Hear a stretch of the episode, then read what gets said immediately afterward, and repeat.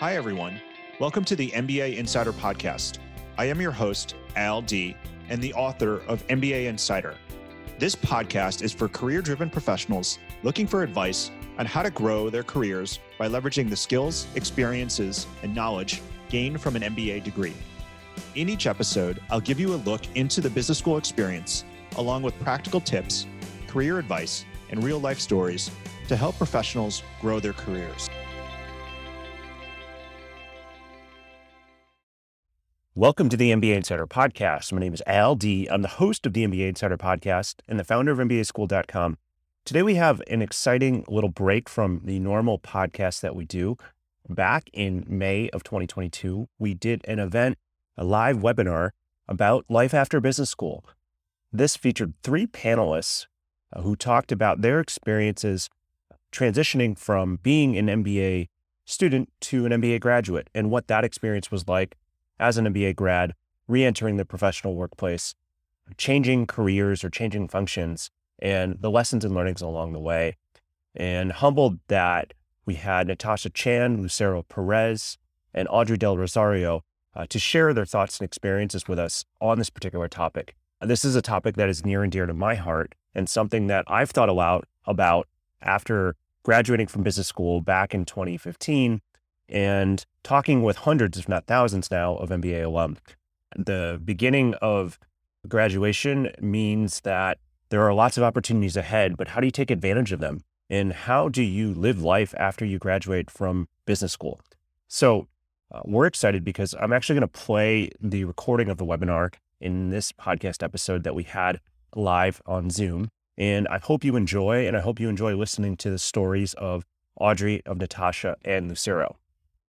Hi, everyone. My name is Al D. I am the founder of MBA Schooled and the host of the MBA Insider podcast. And today I'm excited because we're going to do something new and fun, and where we're going to have a live webinar with uh, three amazing MBA alum panelists who are going to talk a little bit about life after the MBA, both for the perspective of what it's like to transition back to the workplace, as well as what post MBA life is like and I'm so grateful that I have such an esteemed panel of guests who are here to share their stories and experiences. So, I guess to start, I wanted to do a webinar on this topic and to talk about this topic of life after business school and transitions and the like, because it was coming up a lot in a lot of the conversations I was having, both with MBA students and many MBA alum.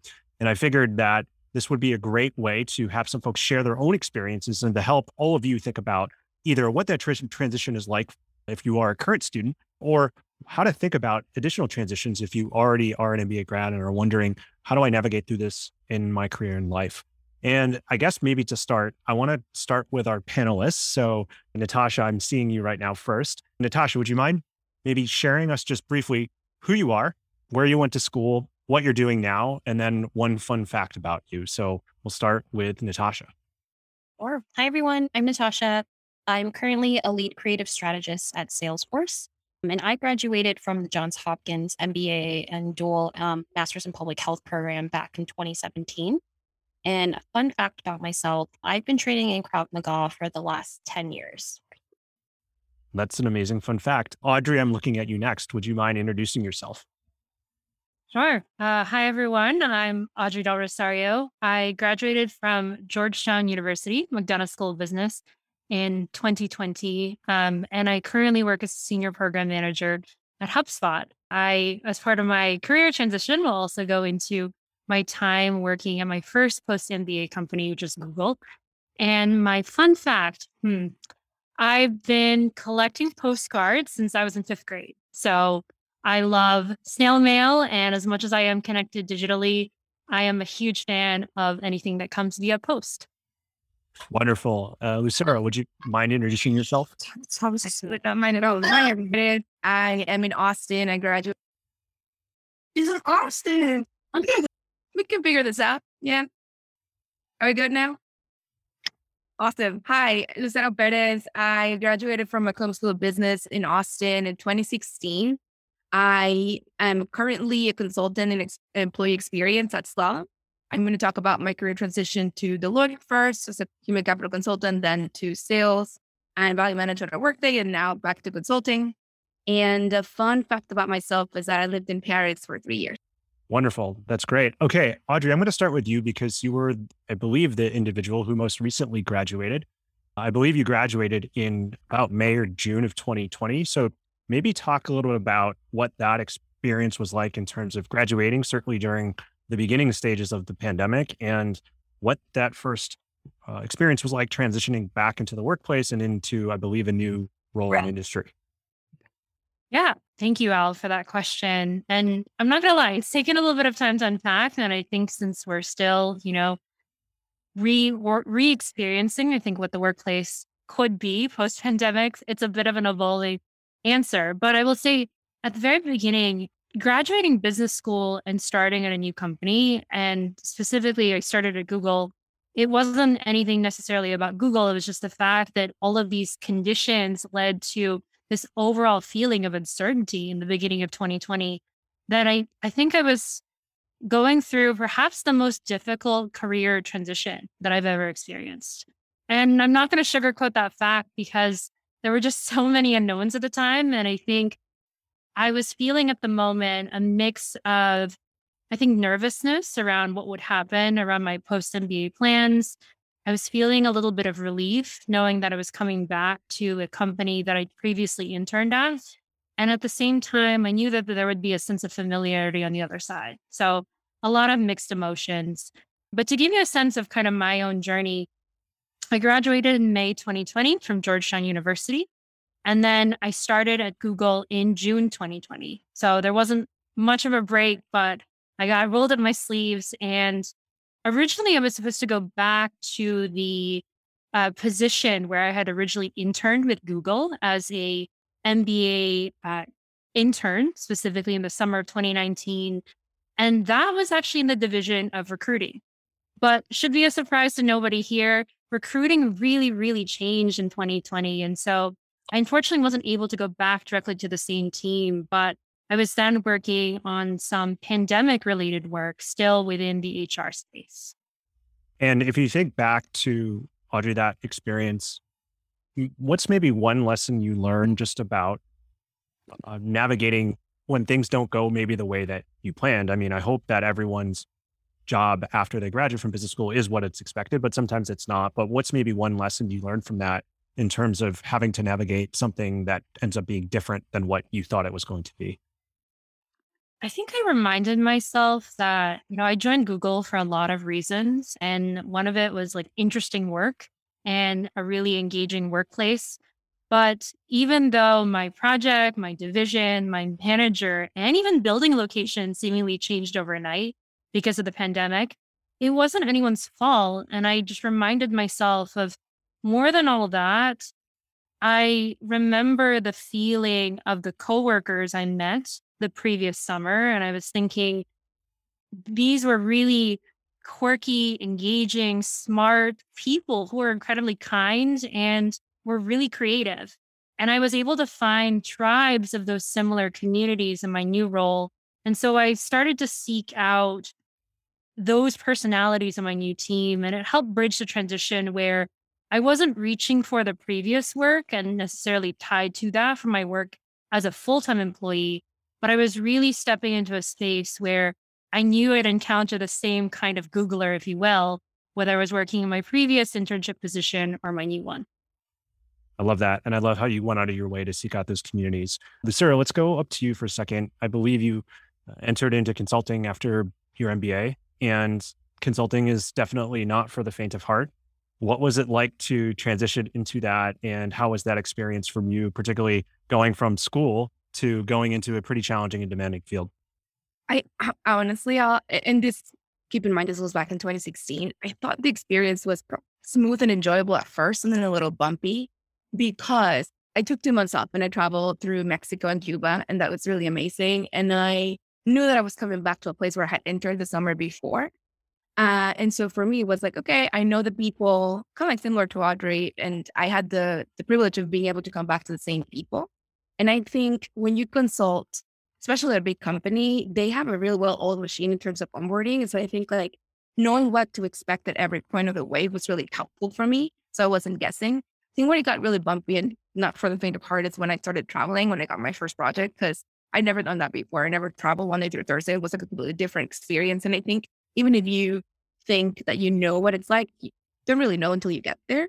So I had to give myself some grace and just like ask for help to people and be very clear about, you know, what was working, what wasn't working to get through that. But I ended up enjoying it a lot. But yeah, it was it was a bit of a bumpy ride.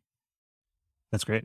And Natasha, I want to go over to you. And I believe you also entered in consulting after graduating as well. And so maybe talk a little bit about your transition and then maybe one thing that you think helped you as you navigated, you know, into consulting.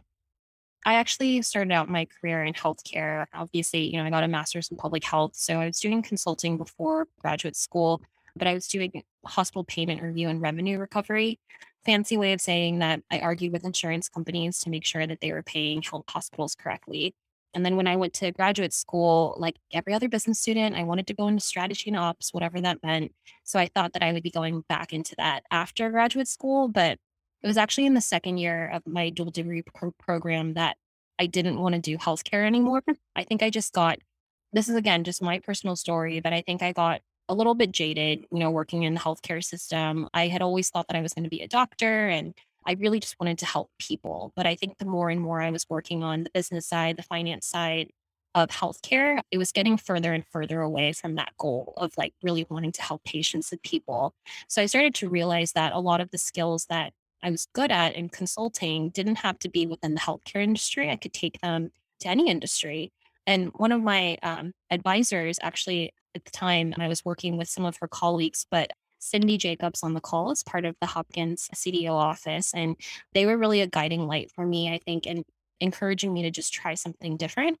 And I really loved my time at Hopkins. I loved working with career services, with student life, talking to prospective students. And I was always really curious about what life behind the scenes would be like in a higher education institution. So, right after graduation, I actually transitioned into consulting within the higher ed space. So I was doing Oracle Cloud implementations for universities. So I did that for about two years. But honestly, like that transition was really rough. The fact that I now had two master's degrees, but was completely pivoting to a new industry. My summer internship was also in healthcare. I got a lot of rejections. So I applied for like a hundred different roles. And I think I only got a handful of interviews and I got one offer the week of graduation. But that's all you need, you know, just to get started with pivoting to something different. So I think, you know, Lucero, to your point, I think that first transition was really difficult, pivoting into something that was totally different in terms of industry, but my function was the same. But I think after that, I became a little bit more brave to try other pivots down the road so after I was done with Oracle Cloud implementations, I decided to try working out at a university full time for a couple of years. So I actually worked at the University of Chicago's Booth School of Business and Career Services for about two years. So I was helping MBA students find internships and full time roles. And then right after that is when I transitioned to Salesforce. So I actually started at Salesforce April of 2020. So I quit my job during the pandemic, started a new job right at the height of the pandemic, and I haven't looked back since. And really loved my time at Salesforce. So that's kind of the long winding road of how I got to where I am today. So maybe one more follow up question, Tasha, because you have the perspective of also working in career education with MBAs. If there's one piece of advice you have uh, for soon to be MBA graduates about going back into the workplace and potentially even also making a career transition, what would that one piece of advice be?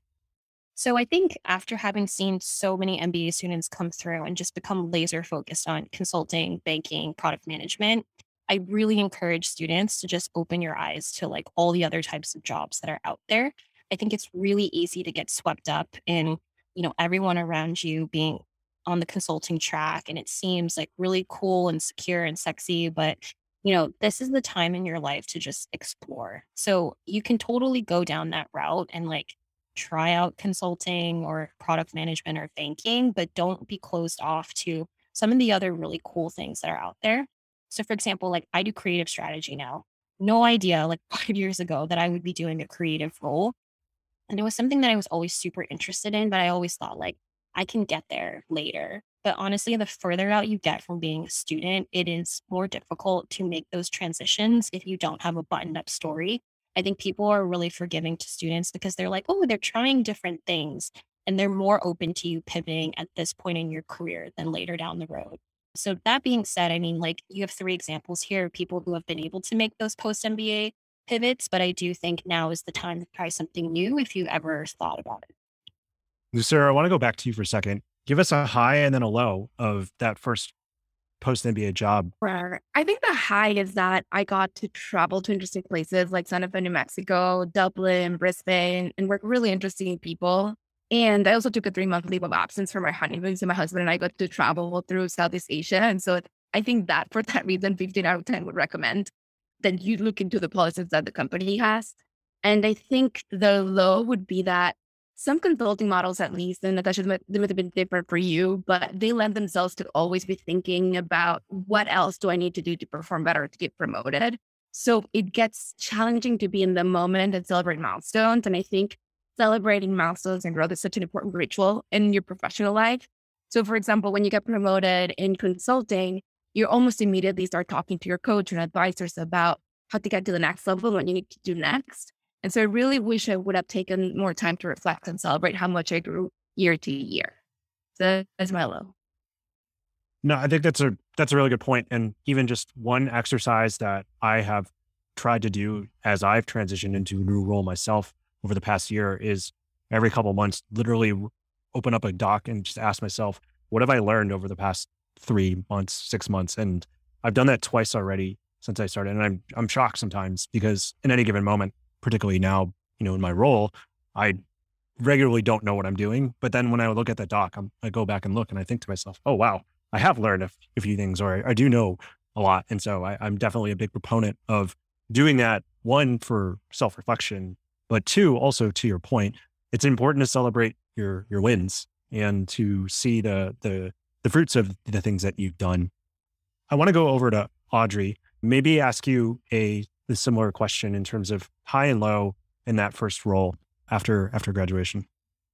I think my high would be not well, I'll say this. I did not ant- anticipate the level of impact I would have for one working on pandemic related work. And we're talking about effectively digitizing a lot of the HR services that Google used to provide in Office. That was my job. And I would be on that team that ultimately would figure out the internal tooling and the digital strategy behind that. And I think just being able to work on something so tangible, impactful, and, and timely was an incredible high that I think I'll always cherish as being part of my career. I think the low, though, was that at a certain point, and again, no disrespect or shade. In fact, the opposite, the utmost respect for anyone working in human resources in the pandemic today. My impact was here, but my mental health was at a different place. Simply by looking at this vaccination, health information every day, I don't think I took the time to actually reflect, not just on my own career lessons, right? To, to the point that was made earlier, but where I was mentally and physically at different points for as much impact as I had. And I think for me, the distance between the impact and where my own mental and physical health were were perhaps the low. But again, it took me a little bit of time to unpack that. It wasn't just like a singular moment. It was just an, in some ways, kind of a greater lesson for me that, you know, work and your health sometimes are can be at odds with one another. And that like really that I needed to pay attention to both indicators at the same time. And that for me was my is now my benchmark of success of being able to kind of balance those two elements in my life. Thank you for sharing that. And I'm glad that today we can start to talk about some of these things more openly than I think perhaps we've been able to in the past. But I do know that it can be really challenging. And if you don't mind sharing, could you maybe talk a little bit about in those challenging moments, how you were able to navigate through those in terms of either what you did, what you who you reached out to, what resources you used, because I don't think you are alone in terms of being in a position where you certainly want to succeed and do well, but you also are also human and sometimes you won't have your own limitations. And I think it'd be really helpful for people to to maybe hear that if you're willing to share. I think in retrospect, what I should have pulled from was basically what would would would be a crisis playbook. I'll just say that. Me start there. But I didn't know that at the time because there was no script for how the pandemic was going to play out in every company. And for me, I think the challenge I was dealing with every day was just the uncertainty of all the variables that can impact your project, impact the goal that you have, and ensuring people's health and safety all over the company. And every day felt like waking up to a new reality at certain points. And every week and month, you know, information would change. I think what I reached for in retrospect was that I really focused on building myself a kind of board of advisors, even internally within Google, just to do a kind of sanity check across different product groups or different divisions to be able to say, is it me? Is it my division? Is it the pandemic or is it Google? And from there, I started to kind of isolate where certain drivers of my ability to move my own work forward or move my own experience forward as an employee at that point in time. I was then able to kind of understand where each of those factors were by being able to kind of build this board of advisors.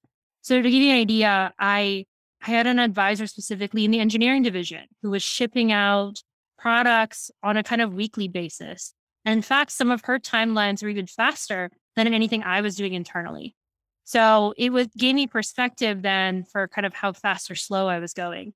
I also included someone who had a really nuanced perspective on risk management. And so I was able to kind of de risk my project in a way, but being able to kind of pull her insights and look at some of her extreme cases to be able to identify what would be the takeaways from my project. From my own career pathing, I actually played with a lot of different concepts in this time. I think what made my time at Google so special and, and one that, again, I'm grateful for, even though I'm no longer at that company, is that in such a short period of time, because there were so many critical, high impact projects kind of coming my way to my division, I actually had the ability to experiment with like what brought me most energy by v- the sheer variety of cases and experiences that I was encountering. And so I think one other kind of question I had at the same time, other than figuring out how to manage the risk, figuring out how to produce some of those deliverables, was what did I want? there were just so many different variables at some point that I said, okay, it looks like I have two big buckets of information that I'm seeing in front of me. One, there's this body of human capital strategy work that I've so chased in my pre MBA applications and prep and all throughout business school, and even in the internships and the you know extracurricular opportunities I took. And my career is geared one way towards that. Then there was this whole other body of work that I was slowly discovering along the way, though I didn't quite know I had the skill set all along. And it was specifically more so rooted in product management and this idea of user experience. And so, looking at these kind of two concepts, these two different fields of kind of human capital or HR, and then looking at user experience, sometimes they can be at odds with one another. To give you an idea, the HR side of me would have to sometimes prioritize compliance, which would be in direct conflict with what the user needed. And so there was this constant tension, but I also kind of built a group of advisors around just my career goals. And they were helping me trying to identify what I liked, what I didn't like, and ultimately the skills I need to move up. And it gave me a decision at the end and looking at all this data, if you will, if you're thinking of that way, I realized that actually, though I came to Google to work on this human capital strategy, which you know, if you look at it by that measure, I did achieve my goal. I inadvertently, I guess accidentally fell in love with a different discipline. And I finally found a board of advisors that actually made me comfortable then with the decision to say, okay, I may have gone to the company for one thing, but everything else I'm doing that gives me energy points another direction. I love the concept of the personal board of advisors, and I love that you were able to really think internally about some of the things that are were of interest to you and were giving you energy. So thank you for sharing that, Sarah. I want to go back to you for a second. So working in consulting gives you a chance to try a lot of different things, but what I also think it does is that as a result of trying different things, it also allows you to learn about yourself in terms of what you're good at, what you like doing, maybe what you don't like doing. Uh, could you talk to us a little bit about what you learned from being in consulting, either about yourself and if anything, either that surprised you or that you didn't expect in terms of getting that first MBA experience in something like consulting? Yeah. So I learned that I'm pretty good at getting up to speed quickly and uh, building relationships with the right people and connections. I learned that I value connections more than anything else and building relationships based on trust and uh, mutual respect. And I also learned that things go much smoother if you talk to your key stakeholders and talk about work styles. So if you have any personality te- test or anything that you do for not personality, but like for the work place, I think that I learned that I, I enjoy those. And also it's a much better way to build relationships based on trust and knowing each other. Something that surprised me, maybe not about myself, but about the workplace. And I don't know if this resonates with Audrey and Natasha, is that we're all trying our best. And even the people who seem very confident and like, I'm with it, I know what I'm doing, I'm very good at it, they have their moments of serious doubt. And so I feel like it is always a good idea to give yourself grace first when you're going through something new and just maybe stumbling a little because that's how you learn, but also give others grace well. And I think that was surprising to me because especially in consulting, you see people are so confident in polish and delivery. And then you talk to them privately and you're like, oh wow, I didn't know everything that was going on in your mind or went on before you got to the point where I saw you. So I learned a lot about grace. It reminds me of the analogy that sometimes we use in consulting of of the duck, right? And when you see the duck over the water, they're swimming along, yeah. everything's fine. But if you look underneath, they're paddling furiously, trying to keep up, trying to hold it all together. And I I think that is often apropos sometimes of when we look out and see people who uh, seem like they have it all together, but underneath they're just paddling furiously, just trying to get in some kind of direction. And I know I've felt that at multiple points in my own journey. Sarah, one thing I wanted to ask you too, you no longer work in consulting. Uh, and just like most people who work in consulting, you left and that's normal and, and will continue to be normal. When did you know it was time for you to go? And how did you figure out what you wanted to do next? I knew it was time to go when even the, the tasks that I used to enjoy, that I used to find joy and energy and energize me, were a bit of a of a hassle. Just like, oh, not again. I think I felt like I was running on a runway. And I'm just like, this is not who I want to be. I think I was talking about myself and my identity in terms of my work. I'm like, I'm so much more than this. Why am I leading with the work that I do when I have all these other things that are interesting about me? And I'm just not thinking about that when somebody just asked me to describe myself. And I thought that was a red flag for me. And I think the way I did it, honestly, I hired a coach. And that was the best decision I've ever made because not the coach didn't do anything for me, didn't tell me anything. It just helped me ask the right questions and walk me through my own process, pay attention to what I was saying, what I valued versus what I was doing, where I was spending my time. And I think in general, just that having a cadence with a coach helped me keep myself accountable for doing a values exercise, making sure that I was figuring out what I wanted to do, how to talk about maybe the next step in terms that the people and that industry would understand. And so I think that was really helpful. I mean, not everybody can afford to hire a coach and everybody wants to, but I think it's a really helpful um, tool. And how did I figure it out? I just kind of wanted to spend time traveling still, but not traveling so much. So I like, I guess like with the factors of like what's important for me, what are the three to five things that are important for me based on what I like that consulting, what energizes me, and maybe where I want to stretch and what I want to figure out, kind of like, hey, I haven't done this, but I enjoyed this before. This is cool, maybe or another job, and I want to try it again. Or what is something new that I want to just jump into. And I think that's how I put together my role at Workday. But I'll say uh, I left and I didn't leave consulting because I came back to consulting.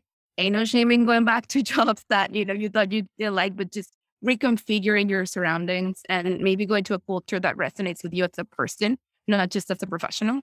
But I think it's just asking yourself the right questions, keeping top of mind three to five things that are non negotiables for you in your next jump, and either hire a coach or make yourself go through that, you know, figure out your life work or just have dedicated time to reflect on your values and what you want for your next experience.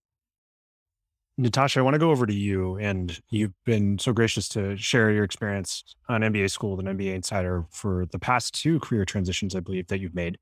And I would love to know from you. So, when we think about career transitions, a lot of times we think about what we're changing, right? But inherently, we're also keeping some things the same. And so there's there's that piece of it that I'd love you to talk about. And then maybe the follow up to that is how do you find a job that you don't know exists? Yeah, definitely. So that first bit about like what's kind of the common thread between all these yeah. that you're making.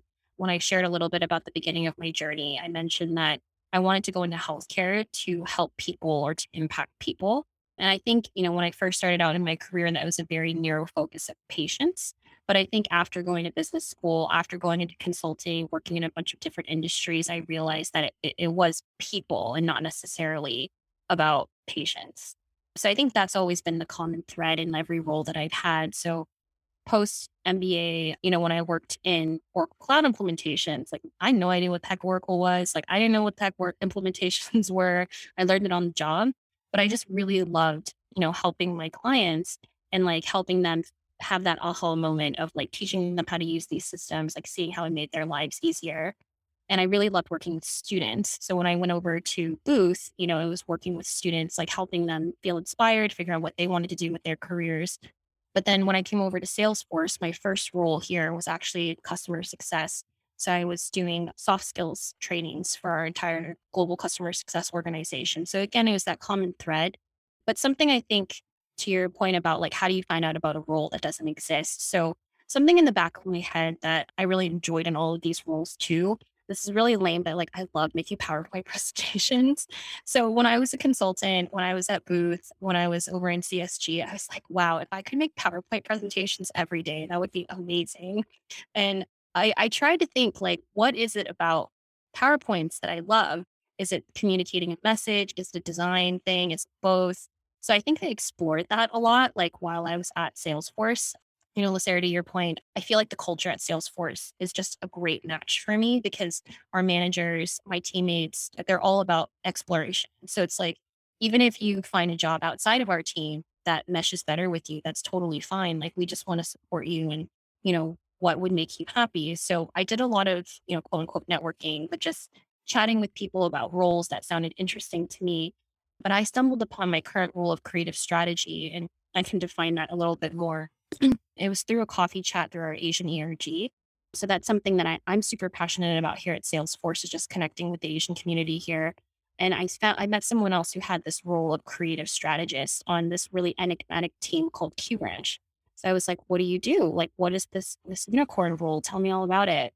And so that was kind of the catalyst into how I got into my current role. But as a creative strategist, basically what I do is work with our sales teams and um, they usually bring in Q Branch, which is actually named after James Bond. So the way that Q kind of helped give James Bond all the gizmos and gadgets for his missions, Q Branch at Salesforce gives our sales teams the presentations, the demos, the visual decks that they need to land deals with customers. And so I ended up being able to make presentations all day, every day. And now, like, my job is to really create these compelling narratives and stories for our customers so that they can really start to visualize, like, what does Salesforce do for them? Like, what would their organization look like with Salesforce powering their business?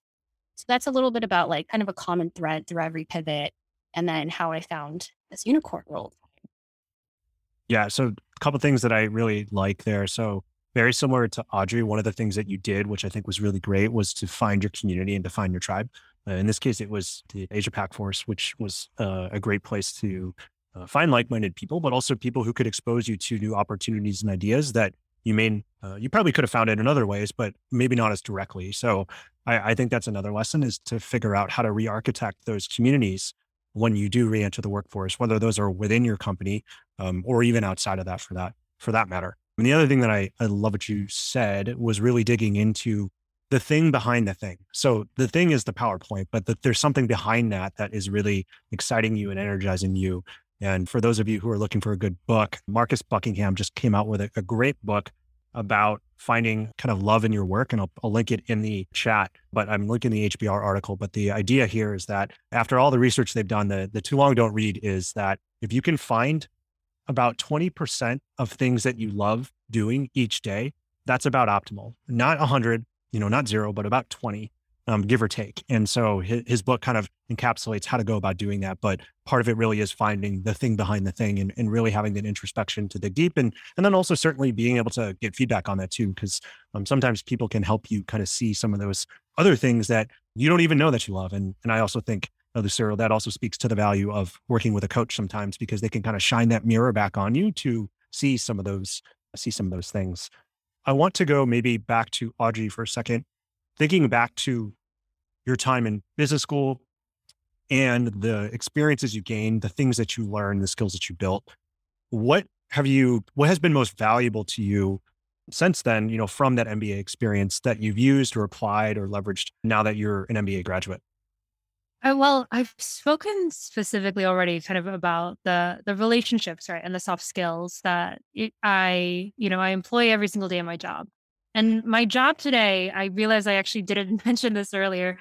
So I'm a senior program manager and a researcher in HubSpot. And really what that is is that I'm basically managing a group of projects that all roll up to a similar theme. And that theme specifically is all around the user experience of one of our customer groups. So similar to Natasha, she's providing kind of the tools, right, and resources ultimately to help our sales teams be effective. I'm providing some of that foundational data to help understand who is our customer, what do they need, and what do they really care about, right, for a particular topic. I realized actually I was able to move to this type of field, not just in being able to use the skill sets that I really got to practice in my MBA, which were like negotiating, influence, you know, without that immediate authority, or even kind of some of those leadership skills specifically. It was also, I, I think I was given a lot of frameworks that helped me diagnose a kind of given problem or given situation. And so I think like Natasha, the interesting thing about my role is that though I have a defined scope, my role is new for the company and I'm basically building out this function. I'm basically applying a lot of these business school lessons of what I've learned to my own work. Am I actually, you know, thinking about this in some ways with some of the consulting frameworks I've I actually picked up along the way to, you know, exhaust, right, some of my options and include everything that I can include when I'm thinking about a given strategy.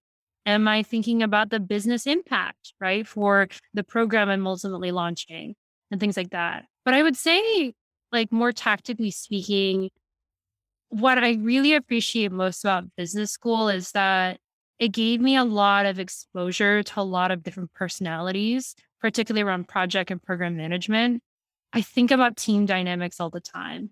And I don't think that's something you can read about in a textbook. I think just by virtue and having been part of so many teams, so many different classes, so many different working groups, it gave me more exposure or it gave me an exposure to more personalities than I ever thought possible in such a short period of time.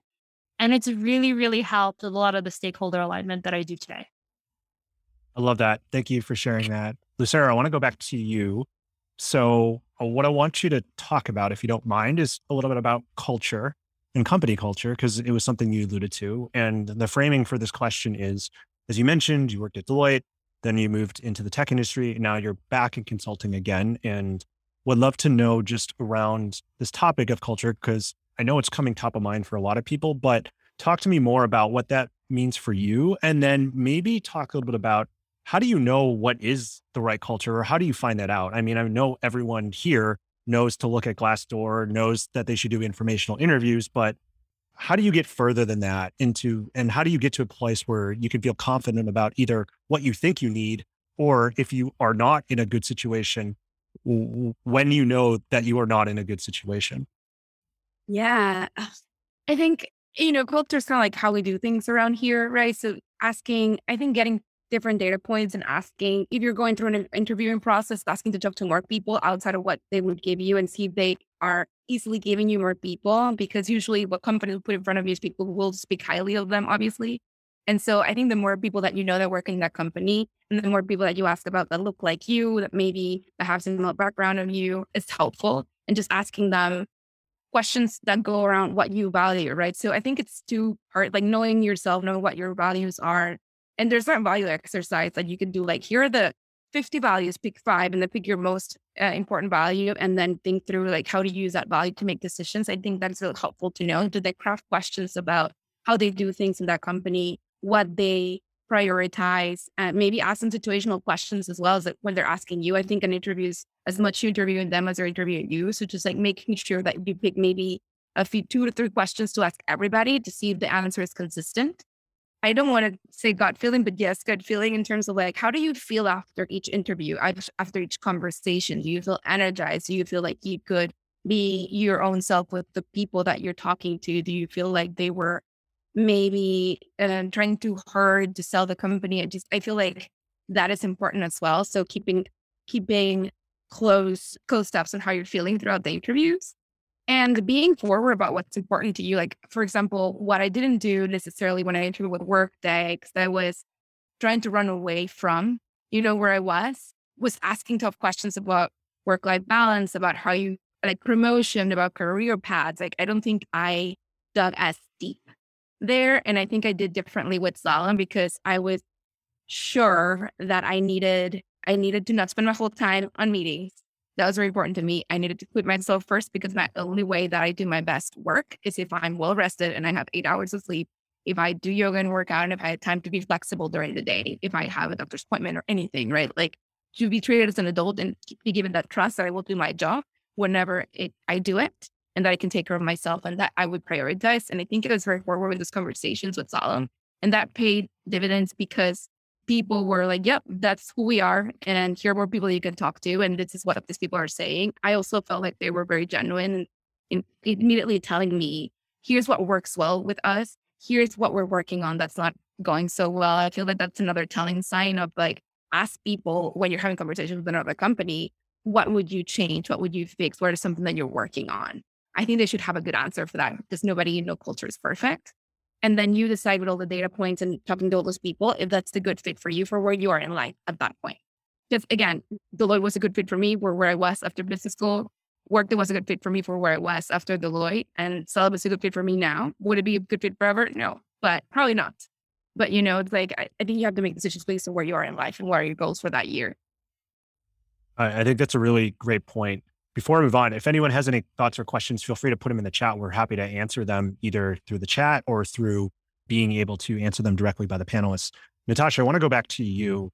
And Lucero mentioned something there just about thinking about where you are at right now and seeing if this works for you. What I would be curious to know from you, one of the reasons why I brought all of you on are because I know you all are thoughtful and you do spend a lot of time thinking about your career. I'd be curious to know how uh, you have evolved your own thinking about your career from when you first graduated from business school to where you are now. How has that changed, or how has that evolved, or how has that stayed the same? Yeah, I think, you know, the catalyst for me was in graduate school when I was kind of pushed to think like what what is going to make you happy? And I think also becoming a career coach myself, like asking my my students those same questions of like, what's going to make you want to wake up and go to work every day. You know, as much as we always say, like, work shouldn't be who you are and like work shouldn't be the most interesting thing about you, like, you just spend the most of your time at work, you know? So I think something that I've kind of carried myself throughout my career so far is just following what interests me and what I love. And if there's anything that I'm curious about or anything that I want to add to my toolkit, I just do it. Like there's just nothing personally that's holding me back and uh, you know i'm not at a point in my in my life yet where i have children so i think i'm fortunate enough to spend both you know my daytime hours but also my evening hours like pursuing things that interest me. Um so i think for where i'm currently at with creative strategy like i've made enough pivots at this point and i think i'm set like i think i've finally found like the thing that just makes me feel the most alive like personally professionally but allows me to also, you know, bring my full self to work and do things that I love. So I I don't know what's next for me. And I think this is kind of the first time in my life where I just kind of want to coast for a little bit. Yeah, that's not a bad thing at all. That's great. Natasha, there's a question in the chat. I'm going to let you answer that offline. I'm going to go to the Lucero and ask her the same question while we're doing this because we can multitask like this. The beauty of the internet. As I was saying, you know, again, where you were versus where you are now how are you thinking about your career? What's the same? What's different? What Natasha said totally resonates. I think it was when I graduated business school was like, move up, up or out. Aligning to that consulting mentality, right? Keep going, do more, take on more work, get promoted. And I think right now I want to enjoy it. I'm in a point right now where I want to do work that is interesting to me with people that I appreciate and that appreciate me.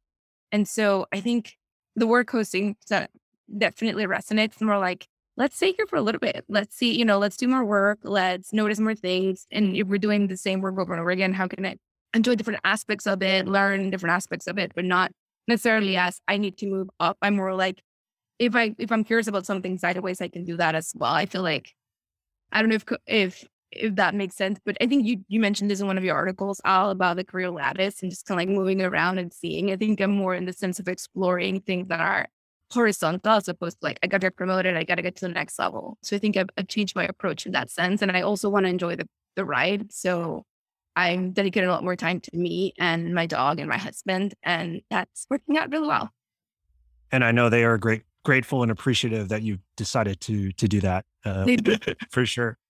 Audrey, I want to go over to you for a second, and you, since you were the one who graduated most recently, mm-hmm. I would love to know just from you what, since you've graduated, like what are you most proud of, right? In terms of where you uh, from when you started to where you are now.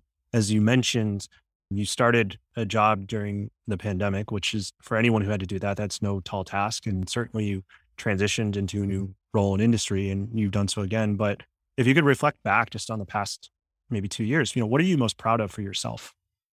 I think I'm most proud of actually, you know, I so I made this career transition in about February of this year, was actually so not too long ago. And I remember calling my mom and I said, you know, the really funny thing about this whole career transition these past two years is that I've been working towards this goal of being in this human capital space for five years beforehand. It was not like an easy thing to process or let go. And I'm not going to lie, I actually grieved that goal. I had to take some time to honor that I was in that place. It served me at that moment. But after this period of reflection, right, and actually taking the time to honor where I was then at that point earlier this year, I, you know, mom, I actually think I know what I want to be when I grow up. I think I actually found that function that brings me the most energy. And part of my discovery, right, was going through this like route of, I knew that there were kind of two choices in front of me going more that human capital route, going more that user experience strategy route. And I ended up picking up that user experience part altogether. And I read this book, which this is Simon Sinek called Start with Why. And I highly recommend it. But I think like the way that I found out what I want to do is in some ways it's kind of meta. It's that, you know, I finally figured out my why by asking other people their why. Why is this the problem? why is this your experience? How does that show up for you every single day? And that's what I love about this field. And, you know, to to echo, I think that's something said the past. It's not that when you're making that career transition, you're letting everything go. In reality, you're carrying the piece that you found the most energizing, right, in your previous role.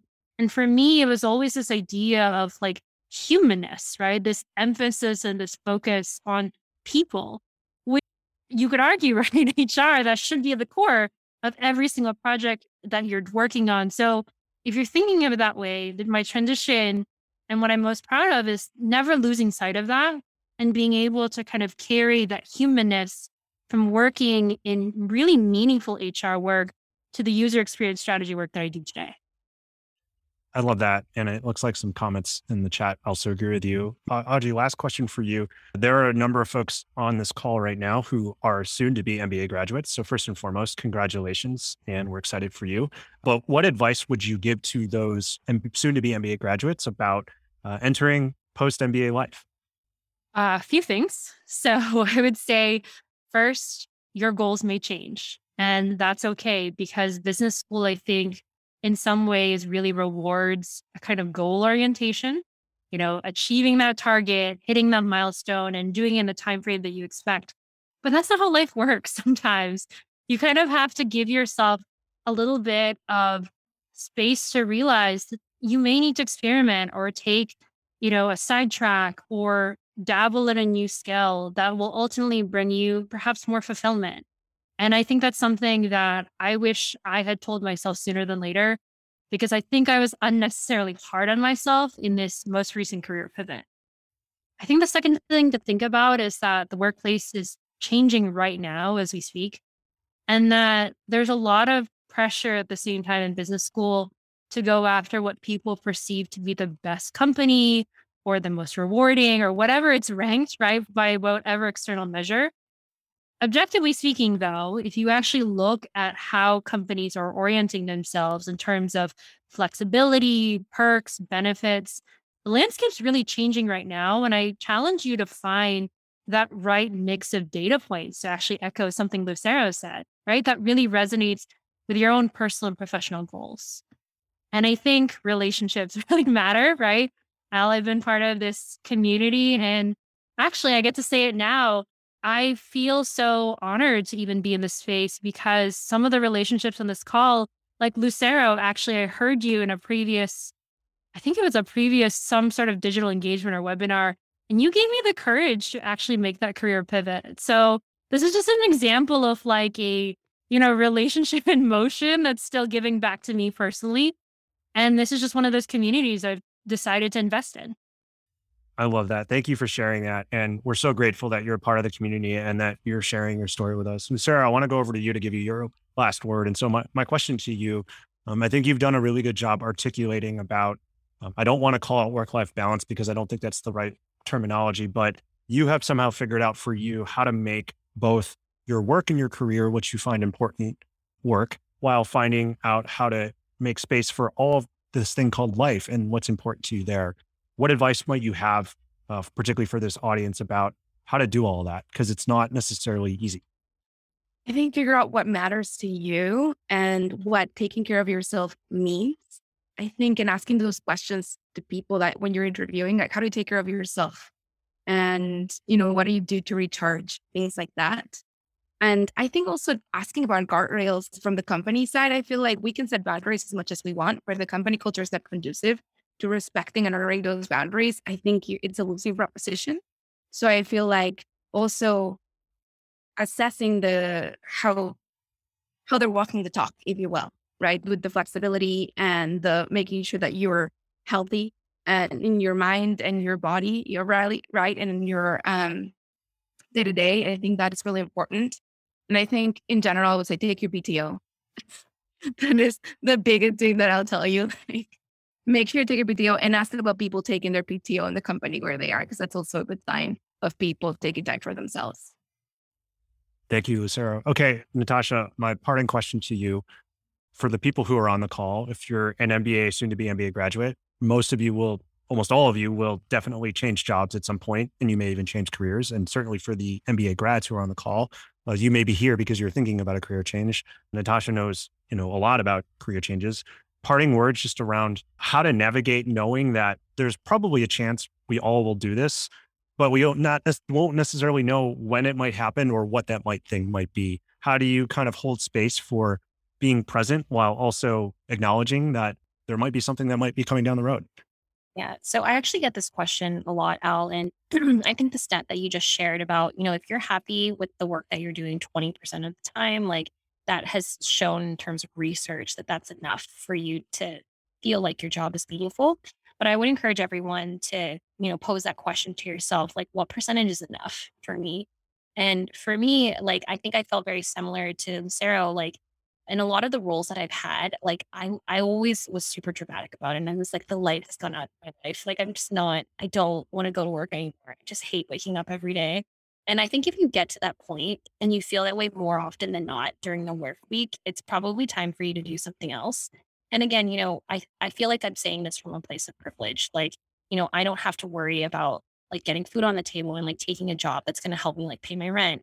But if you do have the luxury of choice, like why not choose something that's going to make you happy? So I think if again, my my parting words are if you're even thinking about changing jobs, just explore it. Like there's no harm in just talking to people, having conversations, and you never know where that can lead you. So just start by exploring and you know the the window of focusing on yourself gets smaller and smaller the older that we get. So, you know, just take that opportunity whenever you get the chance. I think that's a great place to end. So, can we just please get a virtual uh, round of applause for Lucero, Audrey, and Natasha for being such amazing panelists?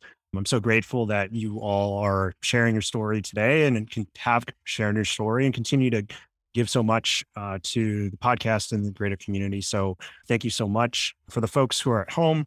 uh, please come check out the MBA Insider podcast. I'm putting the link in the chat. But thank you for joining us on this Wednesday. We're so grateful that you're here. I'm happy to stick around if anyone has any questions. But again, thank you so much to our panelists. Uh, this was uh, a wonderful event. So thank you. Hi, everyone. LD here, and thank you so much for listening to the MBA Insider podcast. If you liked what you heard, make sure to head over to Apple Podcasts and to write a review. It will only take 15 seconds. I'd also love to hear what you've been listening to on the podcast and any suggestions you have for how we can improve. Find me on LinkedIn or head over to mbaschooled.com backslash podcast.